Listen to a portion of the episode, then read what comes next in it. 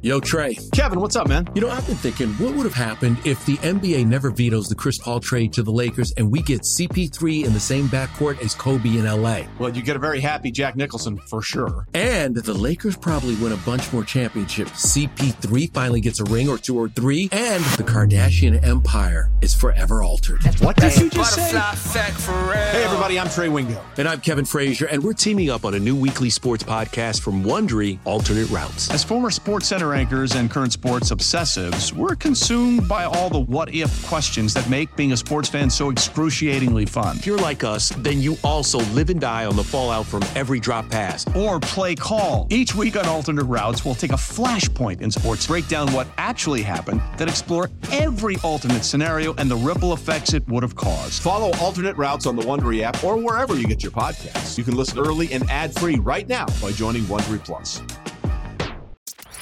If you have championship DNA, then you know it's time to chase wins. We're uh, chasing wins this year. This is Chasing Wins.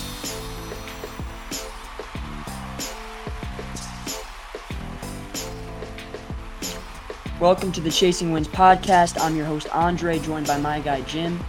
You can find us wherever you get your podcasts, including the free Audacy app.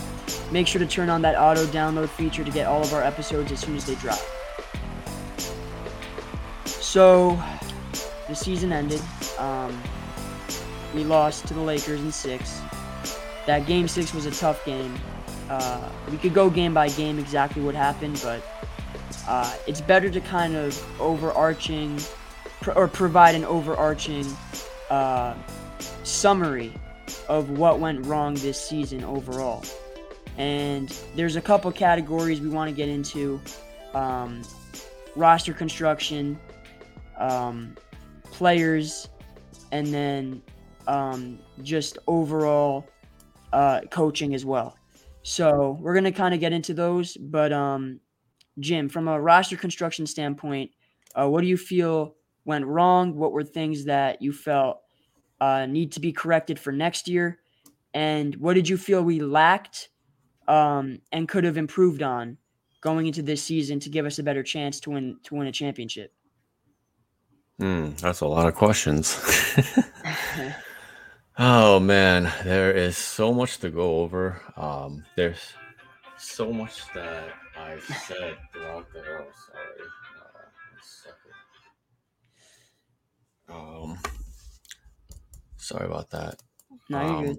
so yeah, I mean, th- there's there's been so much that that has happened since the beginning of, uh, well, since the finals ended last year, right? Everybody was on on their high horses, and everybody's like, "Oh, I got my fourth ring now." Like, or you know, the kids are like, "Oh, I got my championship now."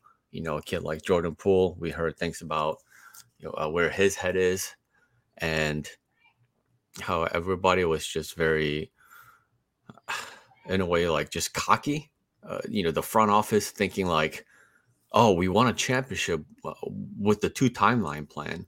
Um, it worked. We're geniuses uh, and saying like you know we can continue to go forward with this because we won doing exactly that. And that's just it's so dishonest because the warriors uh, had a short rotation in the in the finals and most teams usually do right?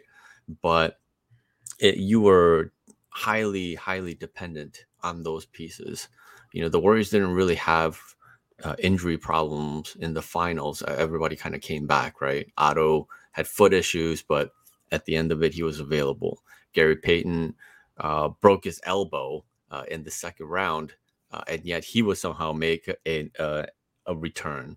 Steph curry got hurt, hurt but they were more scares than anything.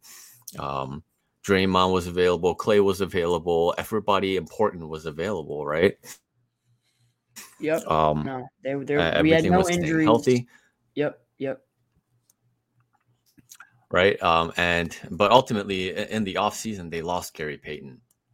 And that's because they they were w- refusing to get off of any of the kids, including James Wiseman, who they won a championship without, by the way. He was not even present with the team like the whole year last year.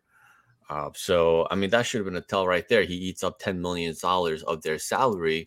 You just won a championship with Gary Payton, who proved himself to be an indispensable piece. And the front office decided almost right away after the season ended that they're not going to hold on to GP2. You know, they barely held on to Looney, uh, and then they let go of GP2 and Otto.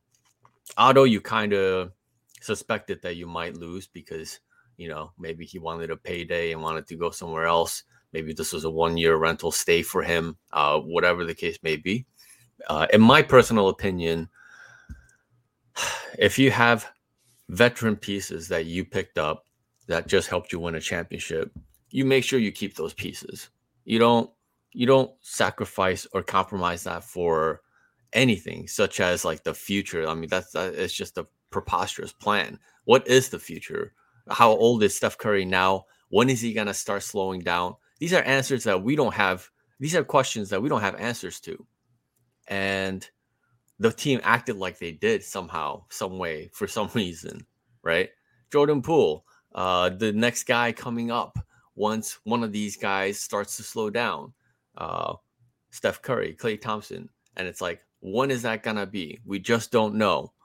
So there's no clear cut answer in terms of how long will Jordan Poole have to wait until he becomes worth the money that they're actually they already paid him mm-hmm.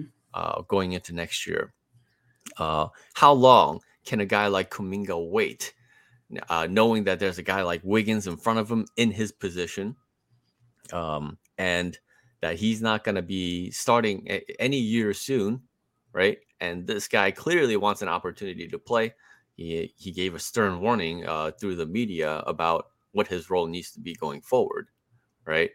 And it's like, well, how sure are you that Steve Kerr is going to be down with that program come next year? Because this year, Kuminga didn't get a minute uh, after the first game. You know, uh, as far as a role in this in the playoffs, and uh, that was obviously a huge factor because the Warriors didn't have a legit power forward coming off their bench. JaMychal Green proved to be effective for a single game uh, against the Lakers. And who else is there? Anthony Lamb, who they played all year long uh, without uh, and letting Moody sit, kind of, you know, giving him no role. Everything was just a mess uh, throughout the course of the regular season from that, in terms of who plays that power forward position that Otto played, or even the little bit of minutes that uh, a guy like uh, gave and the Warriors just the roster construction was just messed up, right? And mm-hmm. and so I would say yes, the, the the biggest problem coming into this season was the front office and their lack of kind of bolstering uh, the roster after they won a championship because championships are incredibly hard to win. As a front office, you're supposed to try to maximize your team as much as possible, and they just didn't do that they weren't willing to give up anybody. They had five kits on the roster, and Dre, you know, throughout the course of the season, um, that I said that they need to get rid of this plan because it's not going to work. It's going to fail. You're going to have dead roster spots. Kuminga ended up being a dead roster spot. Obviously, they fixed uh, the Wiseman situation by tr- uh, trading him to get GP2 back on the roster. At least they got that part right, right? Because once GP2 was on the roster, it gave me great hope that the Warriors had enough pieces to win this year, even with all the blunders. So, so yeah, the front office was a, a major factor in messing up the season. Yeah, um, I would argue roster construction was probably the most damaging factor of how and why this season ended the way it did. Um, starting with the fact that ownership, right, d- decided to double down on the two the two timelines philosophy. And that was a concept not that they had been proven right last season, but rather they had gotten away with it. And we had won despite uh, that the implementation of that concept, um, where you want to, in, in, in essence, weave in younger players who are in their first and second seasons and attempt to integrate them in a championship context. which had never been done before, never been truly attempted in a meaningful way. Um, and it was bold, it was ambitious, but it was also reckless and greedy. Greedy. And starting with that, um, it led to multiple roster spots that were dead down the roster, starting with Ryan Rollins, Patrick Baldwin Jr. Um, and then you kind of go down the list. You look at a guy like Andre Iguodala. You look at guys, you know, up and down, and you see that three, four, five roster spots that we could have used for legit pieces that could have contributed to a championship ended up being used on younger players who were never going to play a significant role on this team or older players who we had no choice but to sign because we decided to wait so long in free agency and approach it so as the better players were already, you know, no longer available. And that's kind of been the strategy the last three years in free agency is to kind of let free agency kind of run its course, dry out, and then whoever's left can hopefully sign on a bargain. Um, Dre, I just want to talk about kind of yeah. the laziness of this front office over the years. I'm so fucking tired of their laziness. They don't do their jobs, man. You and I scour the like the you know free agency right. and the players that are available throughout the course of like through going into the trade deadline. Like yeah. I was bringing up a guy like Thaddeus Young. Uh, we were thinking of all kinds. We, we put in our scenarios. due diligence. We put in our due diligence. We put in our our efforts and our time, and we we like you said, we scour the the the lists. We look at fit. We watch the film. We look at the numbers. Uh, and we try to contextualize how each player would fit in the context of a winning team like the Warriors. Yeah. And how many times, even going into the buyout, did I desperately call for that elusive power forward guy? So, uh, so that number one, you don't go too small, which the Warriors kept doing, by the way, which Steve Kerr kept doing, by the way, because that shit don't work.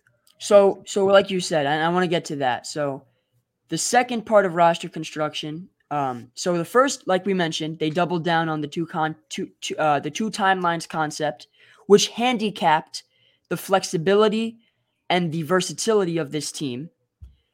And the coaching, second thing was uh, that we loaded up on too many guards. So, like you said, having guys like Jordan Poole, Donte DiVincenzo um, off the bench as your first two options, and you know, obviously Moses Moody, who while he is, you know, a longer two guard from a from a frame standpoint, right? He still is a guard. He's not necessarily a forward. Um, so we kind of had guys who were six six, six seven, or smaller off the bench, and those were our first three players that were reliable.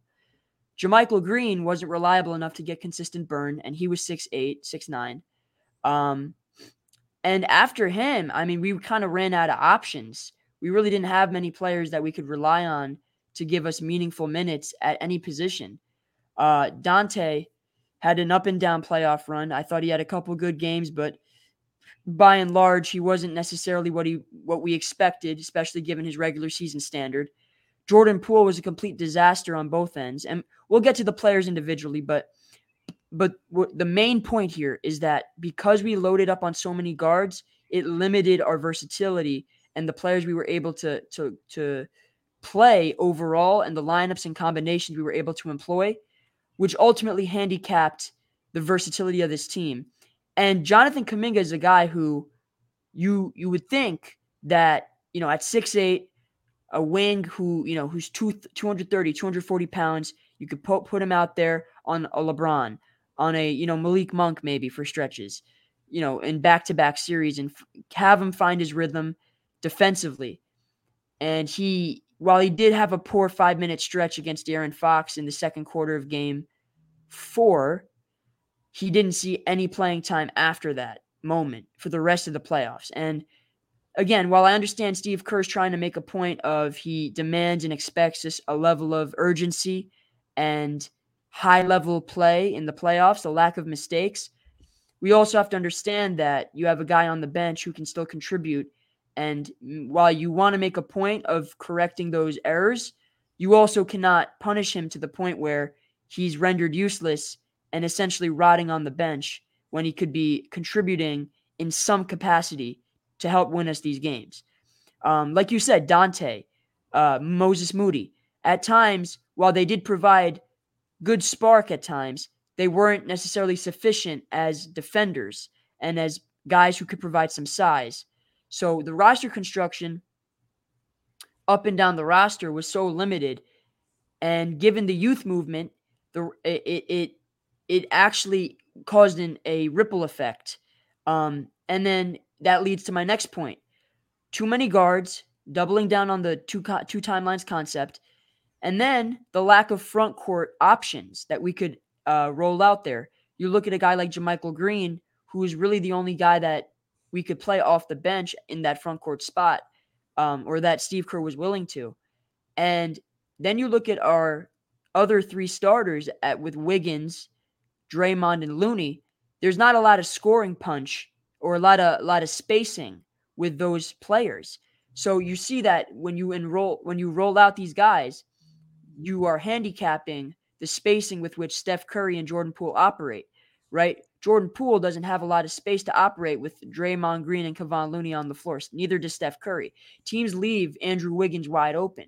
They dare him to make shots. They treat him like Harrison Barnes. And while he isn't Harrison Barnes, he can knock down shots and be an offensive threat, especially at the rim. He still is limited, and he's not necessarily a guy who you, you can count on to give you 20 plus points on a nightly basis in the playoffs. He'll give you around 14 to 18. And that's all we need from him because he provides value defensively. But again, limited front court options and losing Otto Porter, a guy who can rebound at a high level reliably and knock down an open shot because of his respect that he commands as a spacer at 37% from three last season and 40% for his career, 44% in the corners. A guy like Otto Porter demands a level of respect and conscious uh, conscious respect from defenders. So you're not going to cheat. You're not going to cheat off of him. You're not going to, you know, against the Lakers, you can put uh, put out an Otto Porter instead of Draymond at times, and you can force Anthony Davis to have to stay home. If not, make him pay on the perimeter consistently. Unlike JaMychal Green, who was a one game wonder in game two, but never saw floor time again.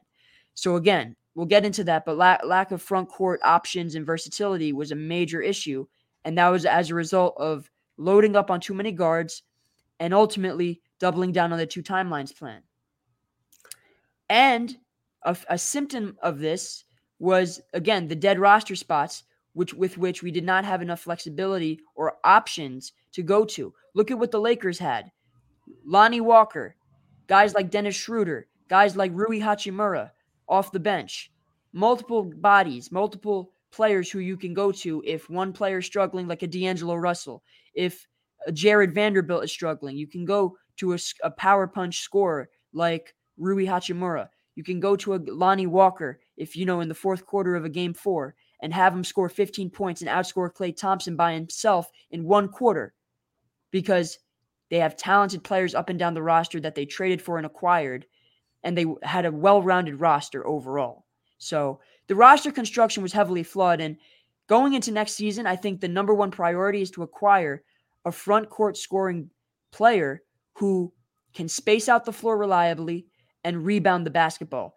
A couple names, and we can get into this down the road, but guys that I would float out there are, like Torrey Craig or Trey Lyles from free agency standpoint. And then from a trade standpoint, I would love to have a guy like Pascal Siakam or OG Anunoby, who we were interested in the trade deadline, guys who can defend and rebound at a high level, but more importantly, space out and command respect from the defense as scoring threats and offensive weapons in the mid range or at the three point line, and guys who can possibly also provide rim pressure.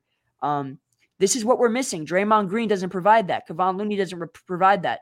JaMychal Green doesn't provide that. These are guys that are more defensive leaning, uh, defensive minded, and they don't necessarily. While Looney is an elite rebounder, um, you want guys who can focus and key in on those things. And Draymond, as great a defender as he is, he is slipping. He's 33 years old, and teams do not respect his ability to score. So they cheat off of him, and essentially he becomes a liability on offense, and his passes become telegraphed. You you limit the abilities and the actions you can run with him. You can't run pick and pops. Running pick and rolls are difficult because he's not a scoring threat at the rim.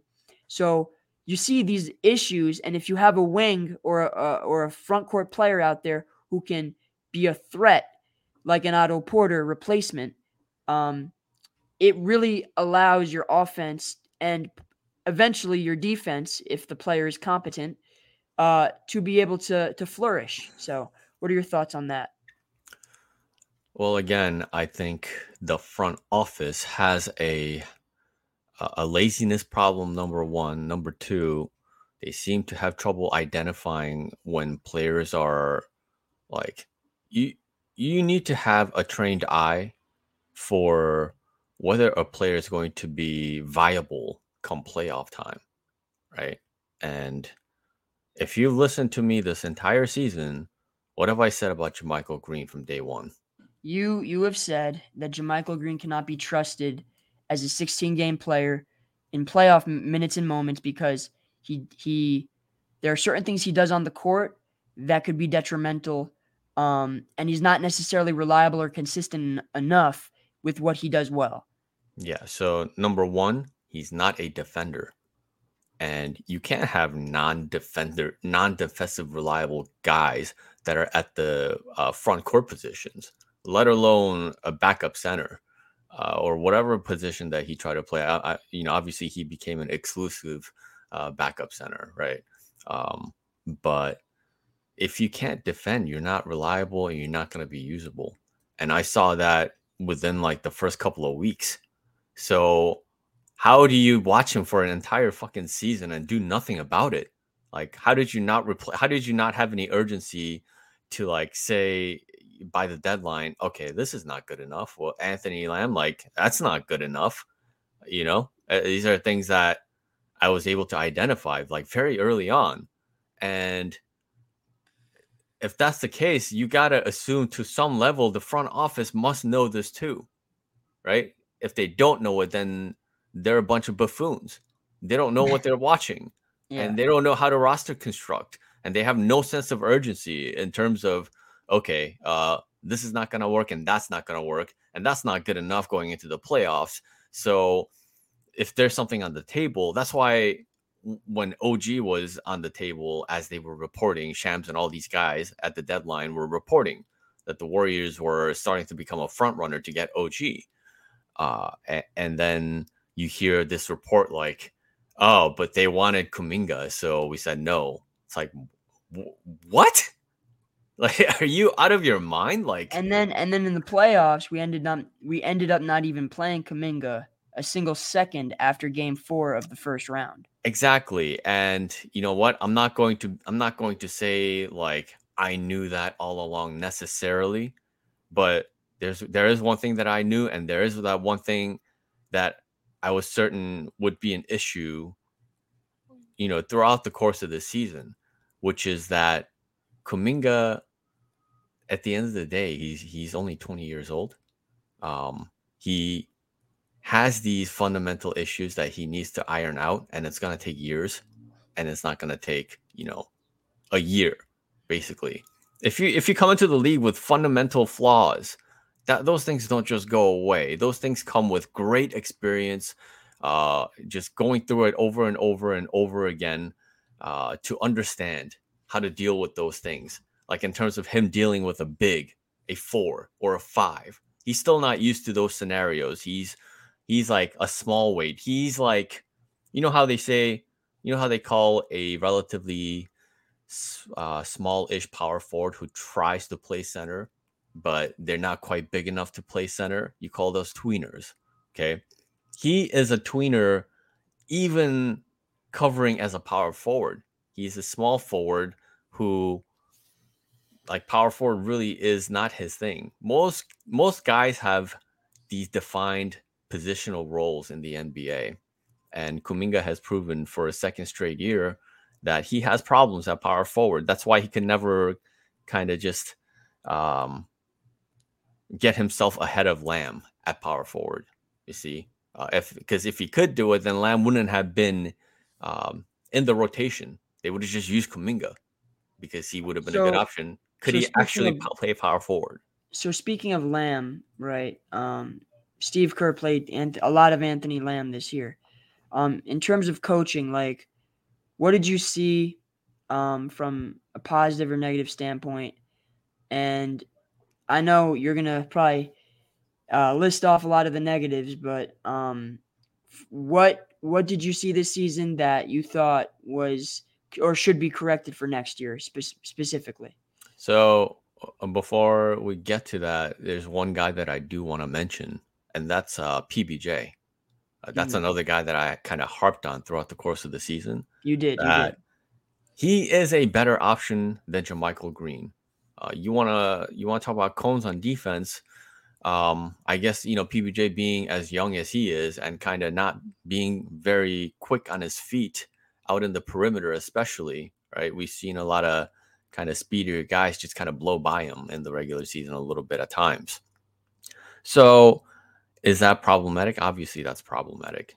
Right. I, but I would say a lot of guys that play you know those big guy minutes uh they they they struggle out in the perimeter that's that's no different even if you're AD um but it, it's to see it's to give the guy experience that you want i mean you don't want to give five different 20 year olds experience necessarily in, on a on a championship caliber team but at the end of the day you drafted him he's cheap and it turns out that he's a sniper right the guy is he's probably he's mm, by far the best shooter as a big man that they had on this roster. Put it that way, right? JaMychal Green uh, was pretty decent at shooting, but Patrick Baldwin Jr. is a guy that like the defense has to pay attention to. You can't just leave that guy. You know what I'm saying? You don't leave snipers wide open if you can help it. Um, look at what look at what Mike Brown did with the Kings with Keegan Murray uh, who was, you know, I guess you can call him a sniper, right? As part of the reason why he was on the floor. And he um, was impactful for them, right? Even though he was just a kid, right? So if a player shows you a definitive ability and skill, you have to be able to utilize that in some way. And obviously, Kerr didn't even think to do that, even though he, again, PBJ by far was his best shooter, right? So you know things like that are a problem. You have to be able to identify what's on your roster and you have to be able to uh, find a way to figure out how to best to use that roster.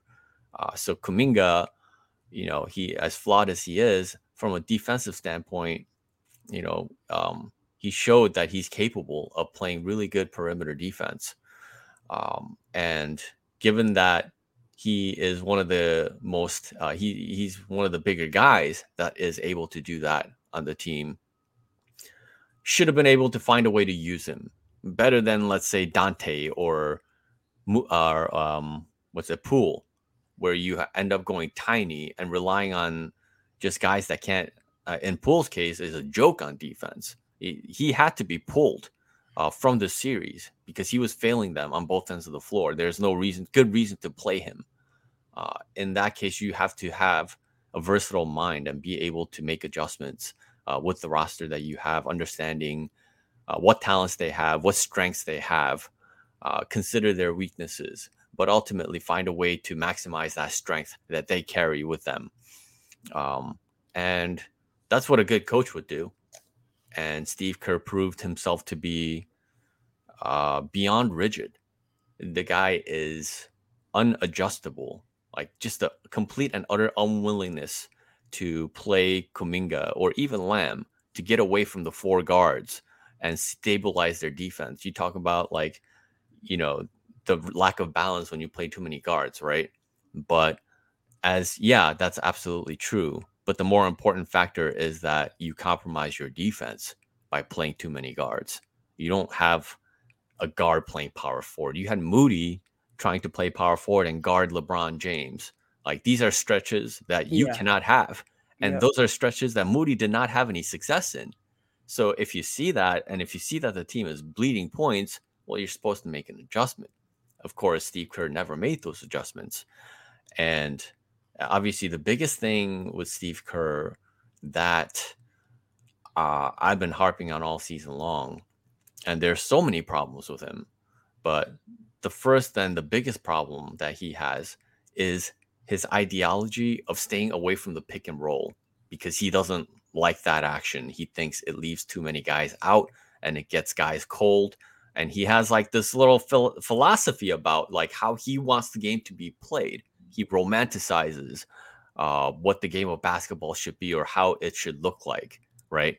And the problem with that, that's, that's cute and all, but the problem with that is that's not what's conducive to winning because number one, uh, the style to, that achieves what he wants achieved on the floor is the motion.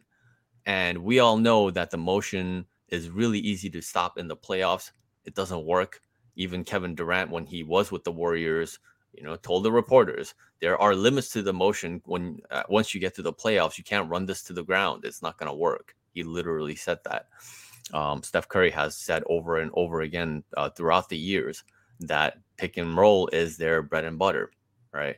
But and I, I don't know if I don't know if you were paying attention uh, in those KD years, um, you know, mm-hmm. to the media and stuff like this. But Kerr and Curry used to go kind of go back and forth with the media about the whole pick and roll thing, just because Kerr refused to run it even then.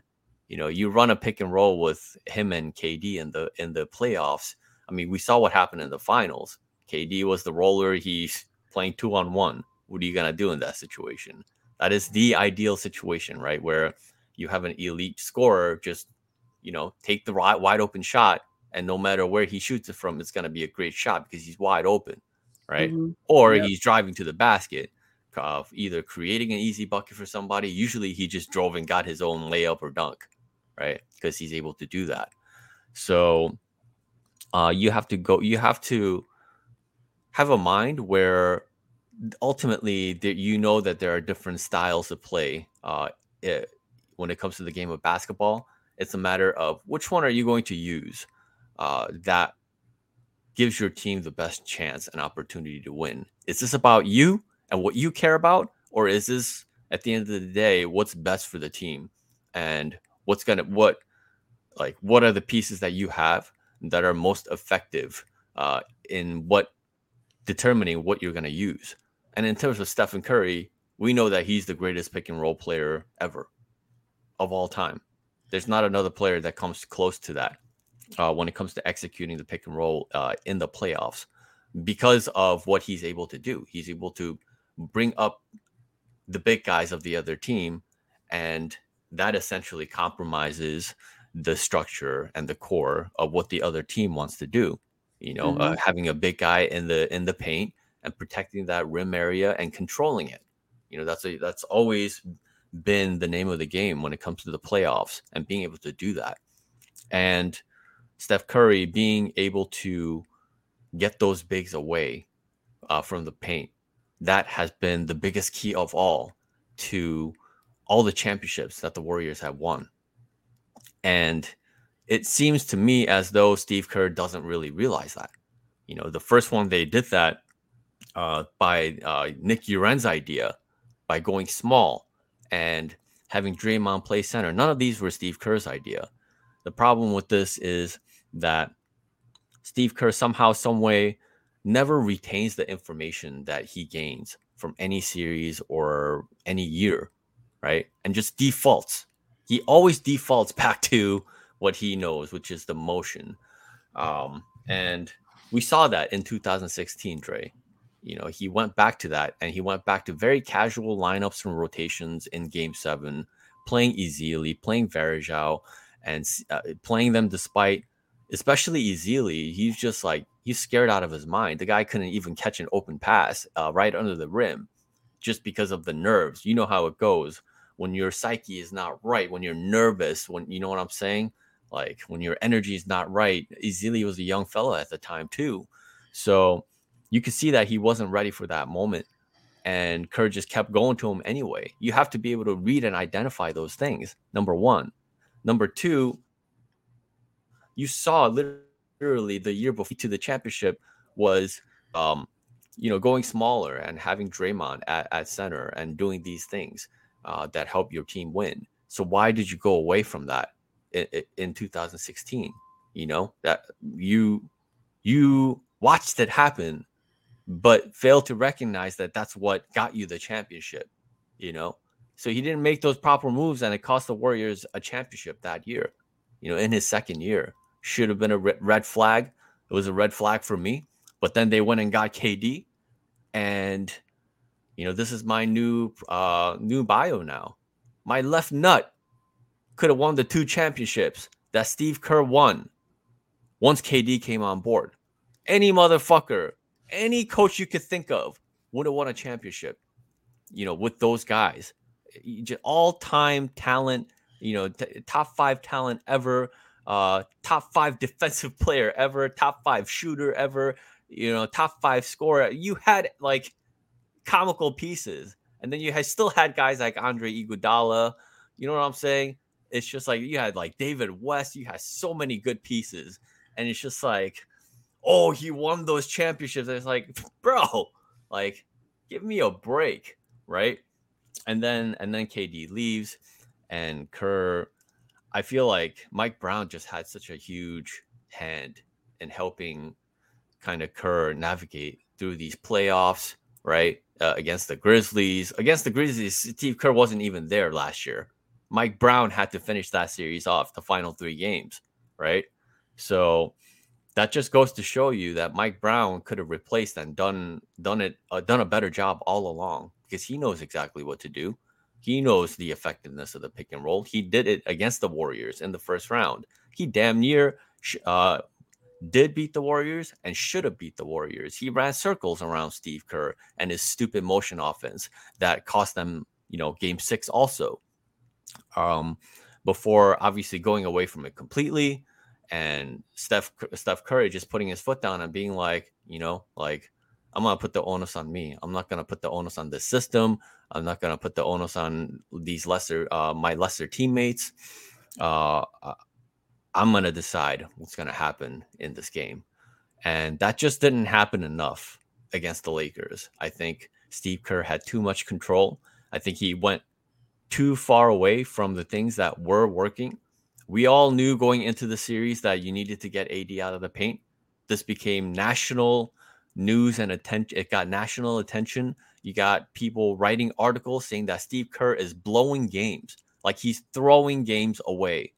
And when you have a coach that is uh, so bad that you can actually say that this guy is intentionally throwing these games because he doesn't want to play this system. He's stubborn. He's so stubborn and stuck in his ways and the way that he, in the way that he wants to play that he wants to avoid it at all cost unless he's like truly desperate. That's why he once he wins and gets comfortable he defaults back to that system right?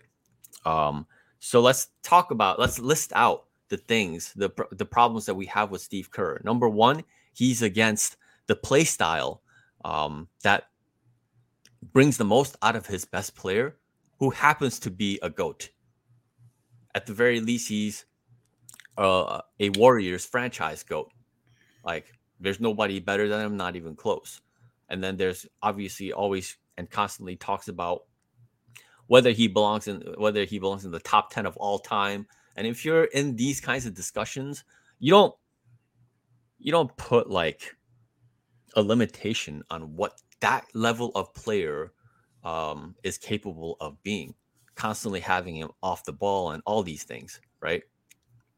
Uh, so no, yeah. you're exactly right, and and I think, like you said, putting the ball in Steph's hands should be the number one priority year in year out. Finding ways to get him in rhythm and him maximized. I think most of the seasons are spent on having you know Klay, Wiggins, Poole, Draymond, all these ancillary pieces, the the the, his teammates kind of trying to fit in and get going, but um, Steph always is sacrificing and taking a step back for the betterment of the others to get going. And part of that has to do with, or almost all of it has to do with Steve Kerr's philosophy. Um, the motion offense prioritizes Steph's teammates, not Steph. Now, Steph weaponizes his ability to play off the ball to ultimately help himself and his teammates.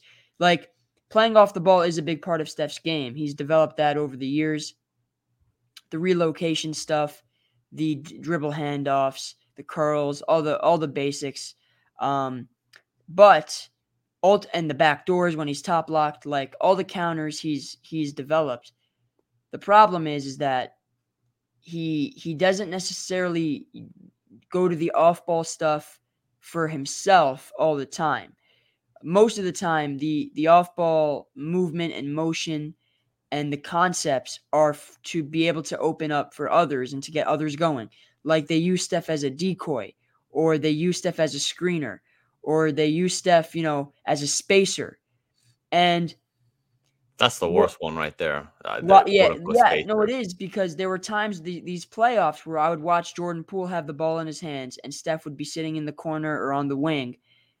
And these are valuable minutes with Steph Curry on the court, and Jordan Poole is the one taking the shot or making the play. Like that's inherently a less efficient possession when it's not Steph Curry with the ball in his hands. Now, obviously, you don't want to run it into the ground. You still want to include ancillary uh, sets and and and actions to be able to incorporate other players. But it, especially come playoff time, there's no there's no you know room to mess around. You need to get the ball in Steph Curry's hands.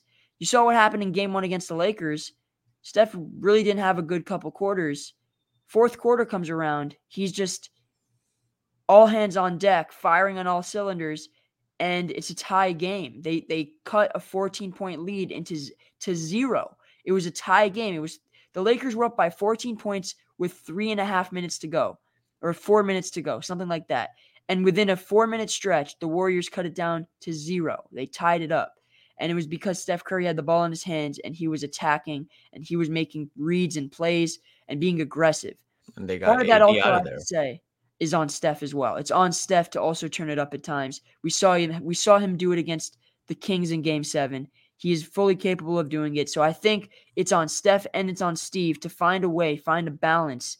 Whether it's Steph communicating to Steve or Steve being able to, you know, change up and update his playbook, which I don't expect to happen. Um, but ultimately, these are fundamental flaws, and I also think it enables Draymond and Klay to kind of do their thing. Too and- much. Yeah, like Draymond, you know, having to make made these telegraph passes. Um, teams know that he's teams know to play him for the pass. Draymond more often than not is not necessarily going to be a scorer. Now in the pick and roll, he probably is more likely to score than in the motion offense. In the motion offense, he's more likely to pass than score. And teams will, you know, play him for the cross court skip pass or the, you know, coming off a curl, you know, making those reads. Like Or the fucking Draymond's. Draymond has become much more predictable. Klay Thompson also, Steph Curry and Steve Kerr, from a coaching standpoint, have allowed Klay, have enabled Klay to just do what the fuck he wants. the offense. Yeah, do what he wants and be the focal point of the offense for long stretches to where it digs us into a hole. We've seen this time and time again this season where Klay is taking seven, eight, nine shots in a quarter. And not only a quarter, but the first quarter. And at times he's going, you know, one for nine, two for eight, you know, three for three for ten. He literally did that in Game Six. And yeah, he did it in game six. And there were times throughout these playoffs where he's done it, and even throughout the regular season. And I would I would much rather see Steph Curry set the set the tone, be aggressive from the jump, and and set the pace, and then others fall into line where they can fit in where they're needed, as opposed to Steph getting his work when he can, and then you know having to come back and compensate for a large deficit that we've you know dug ourselves into. So it, you know, I don't know what Steve is going to do the next few seasons, but assuming that he is the coach of this team, my hope is that he updates his playbook. No, Trey, We let's discuss up- this. Let's Yeah. discuss this because you're talking about let's hope he does this and that. Well, this is his ninth fuck ninth fucking year with the team. He ain't Well, changing shit because okay. he this is who he is. This is he he's not adaptable. Number one, Number two, he doesn't seem to see or understand what wins or loses games. I think that is really obvious when you see him rolling out four guard lineups, uh, let alone uh, you know three guard lineups. Like you, you shouldn't even be running these three guard lineups where it's like Steph Curry, Jordan Poole, and Klay Thompson. Talked about that since late January, and he never learned, and he kept doing it going into the playoffs. Uh, do like he he didn't have to choose to die with that that formula because he had other pieces on his roster and he chose to go that route. He chose to go a route where you basically can't win, right? You you're even if offensively you're you find a way, which he did not for the most part, by the way. Um, he keeps going away from what is most conducive to winning. He keeps going away from the best ways that are going to help the Warriors win games. And then again, um, you say it's it's on Steph Curry, and I'm just like, well, all these things that we talk about, this is all on the coach. The coach is supposed to have control over like, oh, Klay's taking too many shots. Uh, oh, he's hijacking things. He's taking over. Like these are things that a coach is supposed to control. If you have no control of one of your key pieces, like, what are you even So doing there? what I would say to that is is that Steph being the leader of the team, Steph being the leader of the team, he's gonna have to communicate and find a way to balance that out with Steve, with Klay. There has to be some like it's not that Steph is just Draymond out there or Looney out there. Like he's a guy who who or he is the guy who is supposed to find a way to calibrate these things. And he has to work with Steve, he has to work with whoever um, and I think, look, it's not on Steph to coach the team. It's not on Steph to, for Klay to make shots and, and take bad shots, but It's- it is on Steph to communicate and be involved in this process. But you see what I'm saying, Dre? It shit Yeah. is it shit like had did anything really change even going into game six? Not really. no, like, I, gotta realize that Steph game Curry- six, I got to put that on Steph though, you're because putting game six on Steph, really. it's He on played Klay. GP2 10 minutes. He No, no, no, played no. he played I'm Poole saying- like 23 minutes. But I'm saying from an from an aggressive standpoint, I think Steph's aggression. Steph emptied been- the clip. Yeah, but I thought he should have done a better. Instead of letting Klay take the first nine shots, it should have been Steph. I think Yeah, Steph should have. I agree too. But if the coach is telling you, you to run a fucking play, how many times do you have to say no to that shit before it's like, oh man, like we're not on the same page. Like I don't agree with you. Like you gotta understand. Like I think, I think the toughest thing that Curry has to juggle with is the fact that he cares about the relationships that he creates with the people that he works with. no, you're right. Uh, and he cares about that more than his own legacy and any outside noise in regards to, you know, uh, whether he can win and all these kinds of things. Uh, he obviously deeply cares about winning above all, but he's willing to hide whoever he can hide uh, so that he doesn't get anybody into trouble. I think the last thing he wants to do is get a guy like Steve Kerr fired, no matter what the circumstances are because that's who he is. He's a man of God, and um, he will defend anybody that is with him to the end. You know what I'm saying? Like even Mark Jackson, he was like, I don't want him fired, da da da, right? But that's why there are roles on this team and people Right. who make decisions that are that are best because he's not Curry is just a guy that you know he's he's a leader and he when I say leader, I don't mean just in the sense of like just you know basketball. I'm gonna tell you what to do, da da da. Right? That's not his job. His job is yes, his job is to lead his guys and have them believe in each other and try to f- have them find a way to become selfish the way he plays. Uh, and when they play like that, they would be unstoppable. Klay would be much better playing for his team rather than for himself and all these things, right? But you need a leader who understands and sees all these things that are happening right in front of him, be able to take control and do the right things, make the tough moves, sit down a guy if he's not performing, um, and even if it's a guy like Klay, if he's not doing his job, boxing a guy out or whatever, like you got to be able to call that out, uh, single him out, and sit his ass down and tell and show him that there's consequences for not getting things done on the floor. Um, and Steve Kerr just isn't that guy. He's he's he's a nice guy. He wants to be liked by everybody, it seems, maybe except for the kids, right? And it's like if it hurts his like relationship with Klay, if he has to bench him or something like this, he won't do it because he's too soft and he's too close to the players in that way.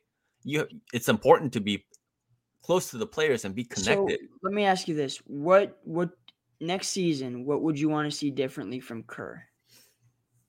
I don't think he's capable of change. I think if he had another guy who was just completely elite and let him uh, run things, like let Mike Brown run things from behind the scenes, I think that maybe if, if you were capable of change, what would you want to see differently? Uh, he's already proven that he's not capable. Like I don't. But I'm saying what how many, how many what are the fundamental like if you were to make a list, what are the fundamental issues you have with Steve? Ditch your ideologies, ditch your selfishness, ditch your ego, ditch your tyrannical nature of my way or the highway. Right. Um, so these are this is who he is as a person.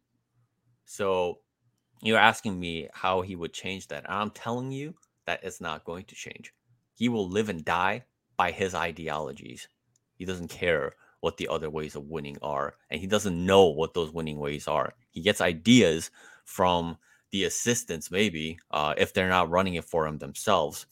And it's like, well, if that's what is required for him to be good, for him to have the most elite possible person behind him, like a guy like Mike Brown, right?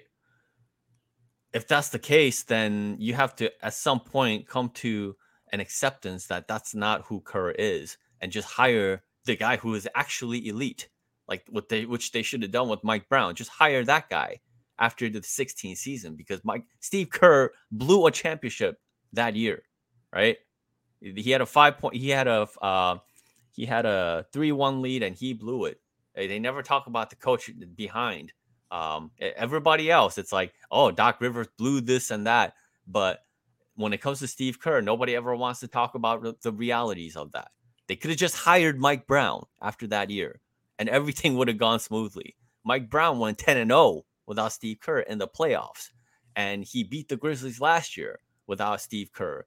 And it's just like, how much proof do you need that they could have just done this with done this with Mike Brown? So let me ask you this: um, in terms of the players, which players did you have an issue with this season? Um, who, who would you want to still see on the roster for next year? Is there anyone you want to see go? Um, like, what are your thoughts? You know, one through eight, and who who in particular did? Also, who is encouraging? You know, who is who who is going to be a guy for next season? You're like, look, I can count on that guy. You know, both both sides of it in terms of these guys. What do you think? Um, that's that's definitely a good question. Um, I like I don't know if I'm done with Steve Kerr, man. I I, I need I want to like destroy this guy for what this guy. The Warriors should be playing right now. They should have won past the Lakers. Hundred percent. And you know what? I would say this: games one and four, we're on Steve. Um, game one because they went in with a reckless, like just recklessly running motion, no sense of understanding that the the approach should be to to take AD out the paint and magically they figure it out in the fourth quarter. Like they probably should have, you know, been on that from the jump. You think Steve Curry? You think you think Curry doesn't know that? Run pick and roll. No, yeah, and I think Steph probably does know that. It, it's there has to be better execution on both sides. I don't know who, I don't know who the chain of what the chain of command is necessarily. I it probably is Steve, but Steph has to voice some type of displeasure. Or, I'm sure or, he does, right? But he yeah. can't do it game by game. Like he literally gave a speech in Game Seven, like, "Hey, put trust in me and have." Me. And then I would say Game Four, Steve did a poor job uh, in the closing lineup. You know, obviously you mentioned this, not playing GP two, and and instead going with Moody, even though it was a rough two minutes to start the quarter. Understanding that you weather that storm and that in the long haul, you trust GP2's positive contributions. Yeah. Um, yeah. but you don't yeah, go so, away. You don't go away from your best defender with the game on the line. That is that's sabotage, right? yeah, yeah, yeah, yeah. Yeah. No, absolutely. It, it's Um, like it's like going away from um like if you're the Lakers, uh who who are the Lakers' best defenders? Like who is their best perimeter defender? Would you say? The Lakers' best perimeter defender is probably Vanderbilt. Vanderbilt? You think so? Well, I mean, it's not D'Lo. It's not Re- Reaves is okay. Yeah, Reaves is good. Schroeder is good. Schroeder's good. I guess this is a tough one, huh? It's probably Vando or Schroeder. Schroeder's not bad. Okay. And and Reaves is okay too. They don't have necessarily like a lockdown dude, but they're all very, very good. Like they have multiple guys that are very good. Yeah, I'm trying to think of like which team relies heavily on like uh it- this is like okay, the Knicks, they got Josh Hart and that move single-handedly changed their like the entire trajectory of their season. One guy can change everything for you. Gary Payton happens to be that guy for the Right. And to go away from him for the entirety of uh, the fourth quarter is sabotage.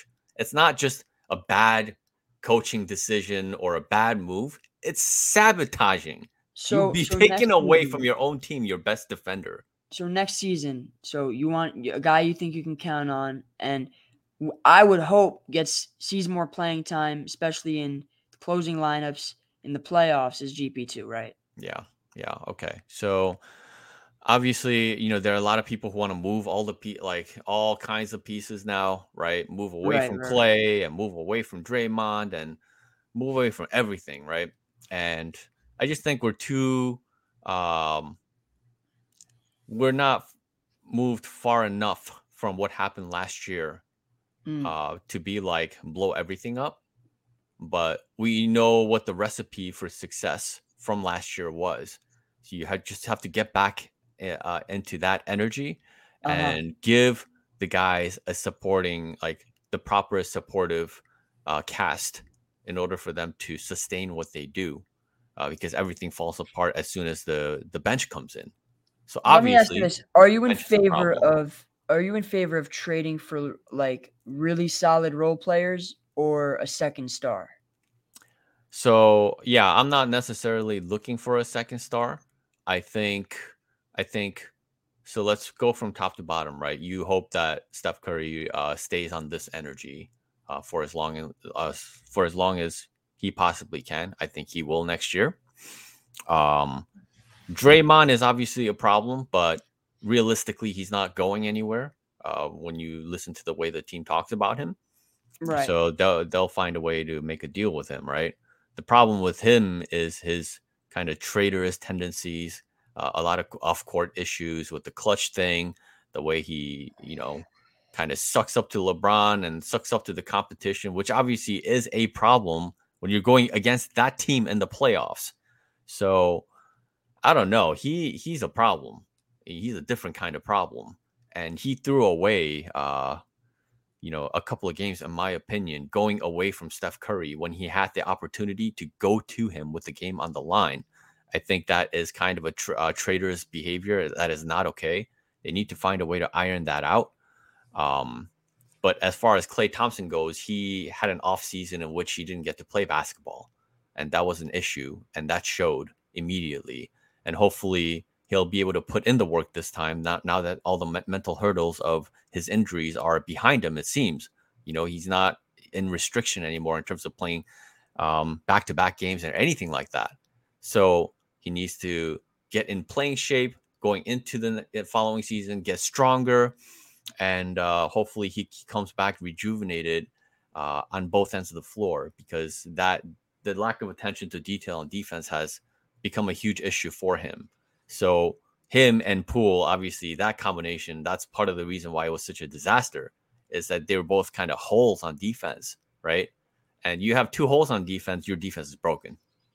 That's how you know your defense is broken. You have one guy that is broken defensively, that's a lot to make up for. You have two, that's not a winning formula. And that's what happened. And Steve Kerr kept going to that. So, so yes, Jordan Poole has to go. His time with the Warriors is done. Like this is defined, definite, um, just by the virtue of how much he costs and the fact that he cannot play together with these other two guards. And he and he can't play in closing lineups. Yeah, Uh, you can't. He's pay not that. necessarily reliable enough to even score. Like I'm not even talking about defense. If you're a sixth man, like you you you don't make your money to defend. You make your money to score. And there were games in the playoffs where he didn't score like like six points. Like th- there were games where he barely like got a bucket or two, and part of that was because he he just couldn't defend, but part of that was because he just couldn't hit shots. There was a game against the Lakers. He had zero points. He shot 0 for 4. Yeah, he's like- scared. Unplayable. He's scared. And I'm on I'm on I'm I actually agree with you. I'm on that boat. I think I'm out on Jordan. Uh I think he's got to go. I think we can trade him for some solid role players. Um and I also think Kuminga not be from an ability standpoint because I think even though he has limitations, he is not a good rebounder. Uh he's still, you know, maybe a little bit jumper happy and he still, you know, struggles with certain things at times. He still provides a good amount of value as a defender, and he provides some rim pressure, which is good for this team. And I think he was a positive this year, but we can't juggle these negatives and work around them. It's time to to acquire a solidified piece with minimum with with minimal um, weaknesses and I'm talking about on both ends, a guy like OG Anunoby who, yeah, he can't create his own shot, but he can knock down the three ball reliably. He can, uh, you know, get to the rim. I mean, from as a slasher, but more importantly, probably a top five defender in the NBA. When you look at, you know, like versatility and size, like you look at Draymond, Anthony Davis, Jaren Jackson, Brook Lopez, and then it's like OG. And like there's really no other I can't think like Mar- I'm not taking Marcus Smart over OG. I'm not taking a guy like Robert Williams or know what I'm saying that not taking like, Caruso over OG. not Caruso, no way. Do you understand? Like we, how much did we want Caruso on the Warriors? OG OG is a six eight dude who can guard one through five.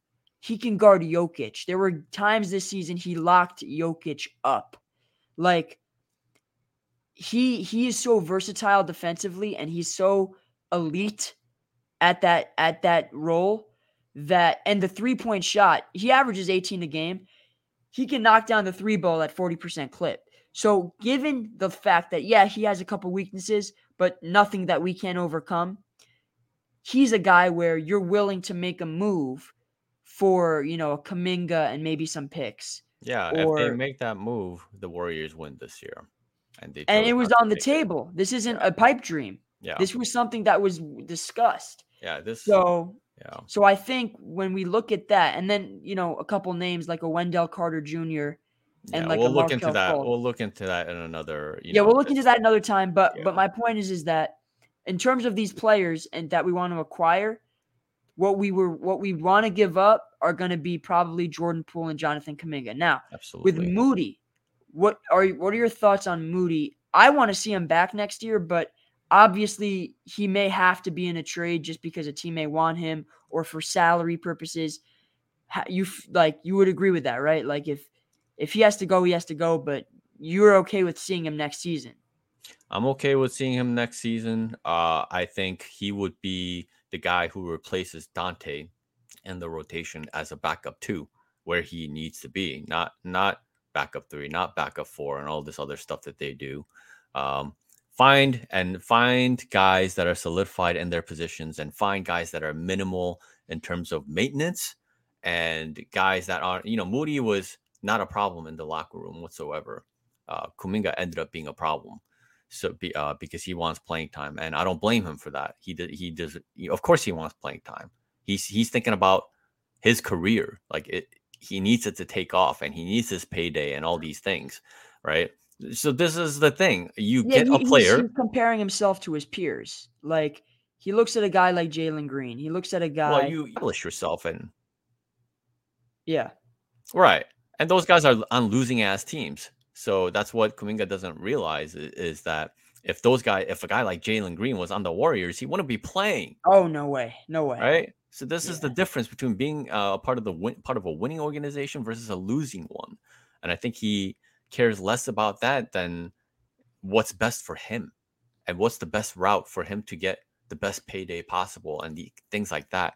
I, I understand those things. He's not the same as Moses Moody because he's a seventh pick.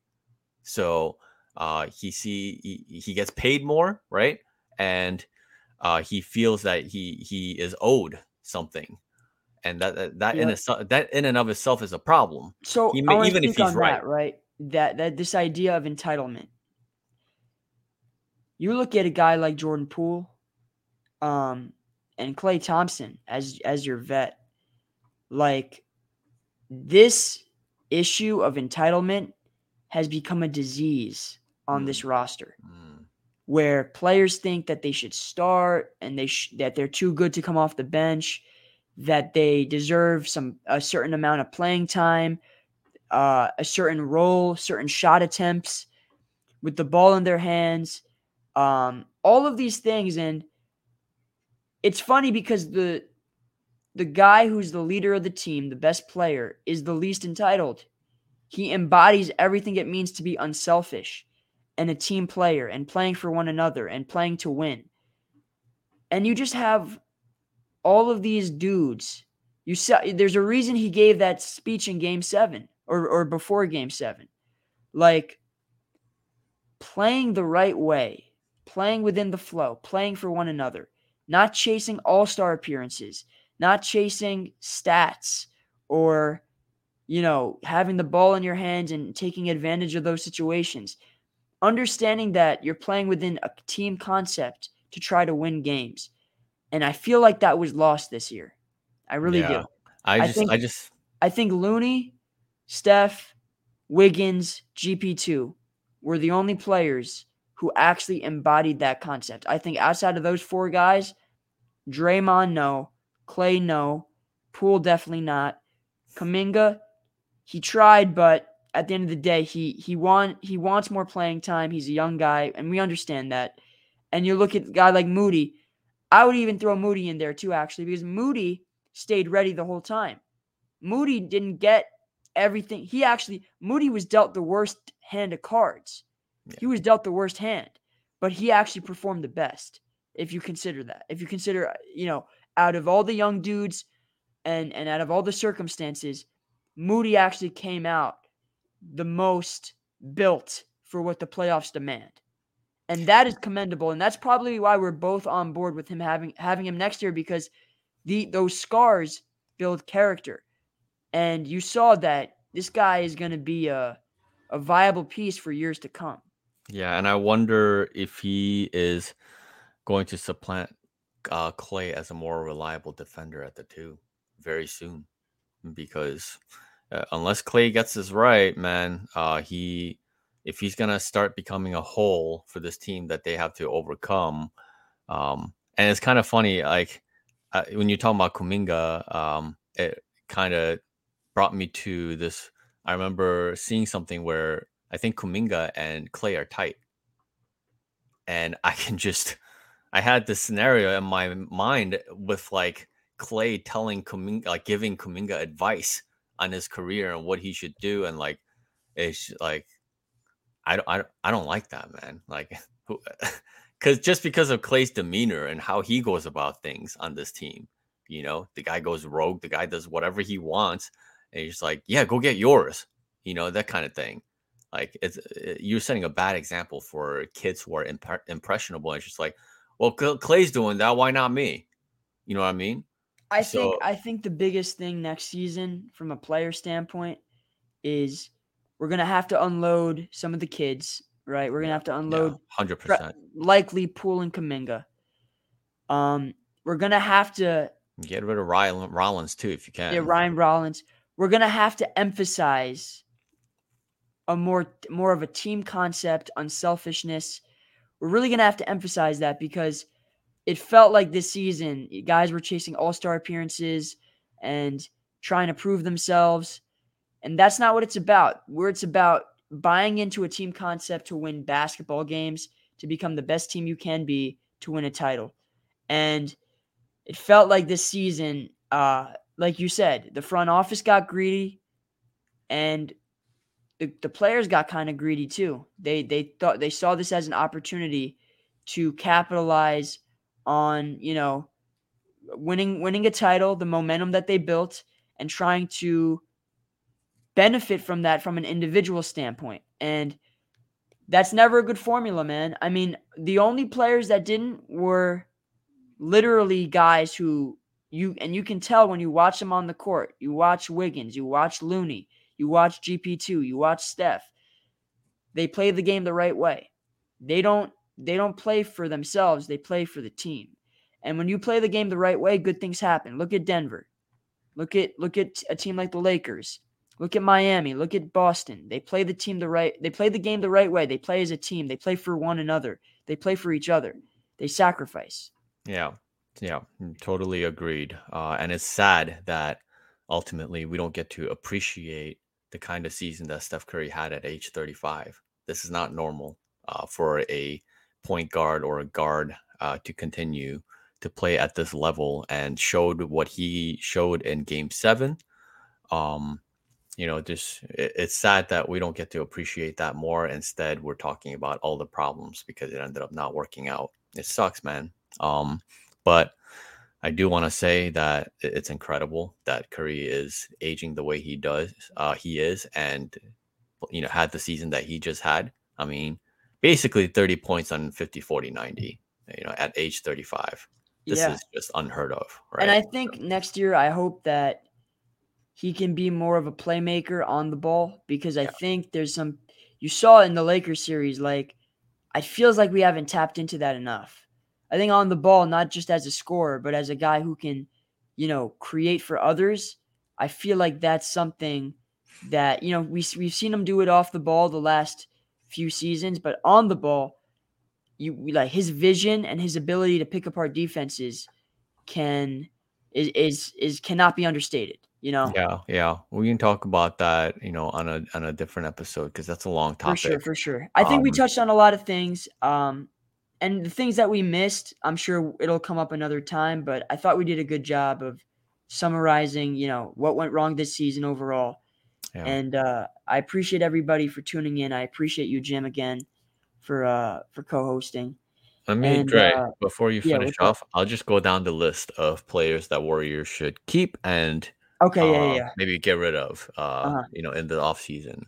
So obviously the starting lineup you keep, um, unless uh, uh, you know, unless you get like a Jaylen Brown or something on the other Right, right, end, right. where you have a chance to replace Klay with somebody like, because like at this point you have to be objective, right? A clear upgrade. it sucks, but Klay kind of put put them in this position to have allow this conversation by the way he played in so many different ways.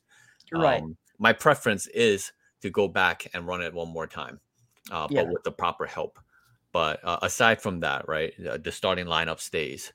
Um, I think Patrick Baldwin Jr. stays. I think he will develop into even you know an even more reliable shooter next year, and uh, Kerr will find a role for him. Um, Mhm. Uh, Donte's out. He's he's got to be out because Yeah, it's It's- just it's. I, I thought he was good last year as from from a regular season standpoint, he's a steady vet. Steady vet. Uh, he was very useful in the regular season. They might not have been in the position that they were in at the end of the day Yeah. if he if it weren't for his contributions. But we saw his limit. Number one, we saw his limitations on both. and and but more importantly, he's a guard, and we just need wings. We Yes. don't we don't need guards. Yes, but the know? virtue, uh, uh, the the biggest reason is you have you don't have him. You have one less guard to worry about in the rotation, right? He's also gatekeeping Donte. I mean, uh, Moses Moody's growth. and that's a big thing too. Yes, yes. Yeah, so Donte he can go. Uh, JaMychal Green, I've been out on him for a long time. he's gone. He's gone. Don't Oh, worry, they're not going to resign him. They're not Yeah. going to resign. Uh, Anthony Lamb for the vibes, get rid of his ass. Um, his off court issues, like Yeah. that energy. At the end of the day, whatever the case may be, Yeah, we don't need a- that. It's a fucking distraction. He needs to be out. Um, Jordan, Poole, yeah. out. He's gone. I wish him the best. I I wish him the absolute best. I think he can absolutely thrive with a different team and uh, build on his stardom as a starter in this league. And enough with the drama. Enough with you know the thing with the Draymond thing. Uh, enough with the three guard lineups. Enough with uh, depending on a kid who uh, falls under pressure, uh, who falls apart under pressure. Enough. Um, Ryan Rollins out. I don't even yeah, he needs to understand go, man. what in the fuck the point And of by the way, the roster was. He's actually very talented, but it's overkill. Like this is what I mean when we talk about doubling down on the two timelines concept. Ryan Rollins took up a valuable roster spot, and he is talented, but we don't need him on this team. We're winning a championship. We don't need talented 20 year olds. We need solid, reliable 30 30 year olds. Yeah, like, yeah. Yeah. So you're talking about like six, six to seven different guys, depending on whether the Warriors want to keep it a 14 man rotation. GP2 obviously we're gonna keep, and then Right, and then right. Kuminga, Kuminga you probably want to see go.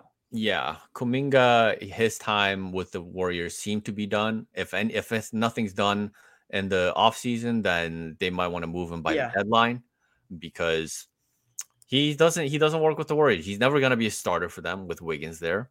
Um, he's never gonna find a proper. I mean, they want him at power forward, but the Warriors are gonna go and get a backup power forward at this point. They've seen the the, the detrimental nature of Yeah, not having enough reliable size. So that alone hurts Kuminga's minutes even more going into next year. You already have GP2, who Kerr was already talking about, like, oh, he takes up some of the things that Kuminga can do and whatever, right? So you don't want redundant uh, stuff on the team if they're not going to be properly used. Um, so yeah, I actually like what's his uh Aiden Ross, what's his Ty Jerome. I like Ty Jerome on uh, as a backup.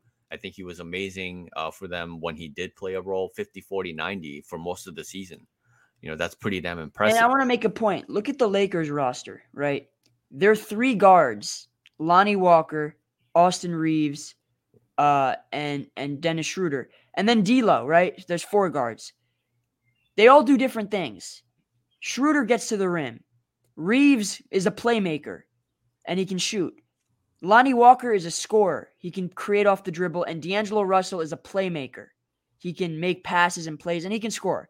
But you need versatility. You need guys who do different things. So ultimately, right, um, that's the goal, right? We can't have overlap. And Jordan Poole overlaps what Steph does. He overlaps what Klay does. Kuminga overlaps what Wiggins does. And even Moody kind of overlaps with what Donte does. So this is why, you know, certain guys need to go. Certain guys need to, you know, you know, they'll get a promotion, so to speak, and they'll get more minutes, more opportunity. And and I agree with you. And I think this offseason is going to be a busy one. And I think they're going to definitely look to make a big move because Jordan Poole makes $28 million and, and Kuminga makes about seven. You combine the two, then that's $35 million. That's a lot of money to move around. So um and then we have our we have a 19th overall pick this year. Trade a that shit. Yeah, we're gonna trade that. So we're, we're gonna have some assets to work with. Um, and is there any other player we missed? I don't think so. No, I think The Ryan. Rollins thing. I are they gonna do? The, are they gonna cut him? I don't know what the, what.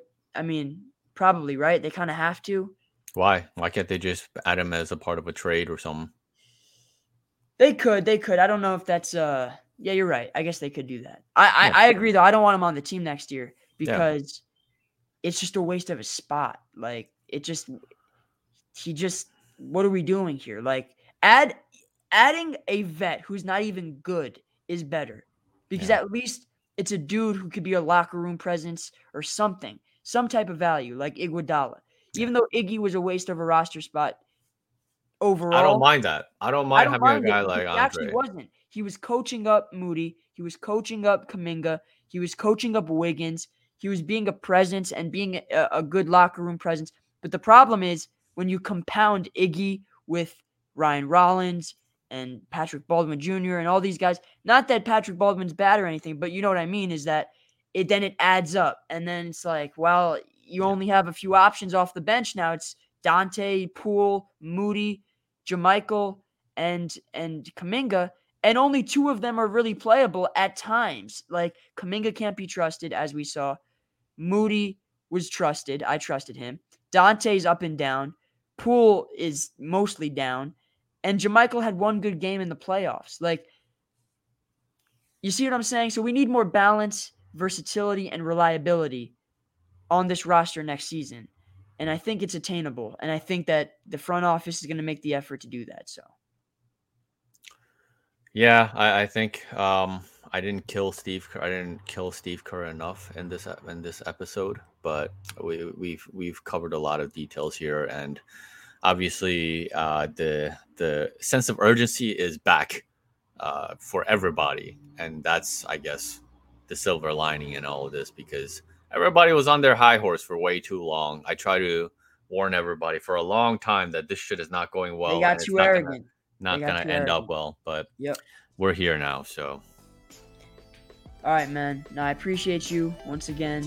Uh, we went long, but we had a lot to discuss, and uh, yeah.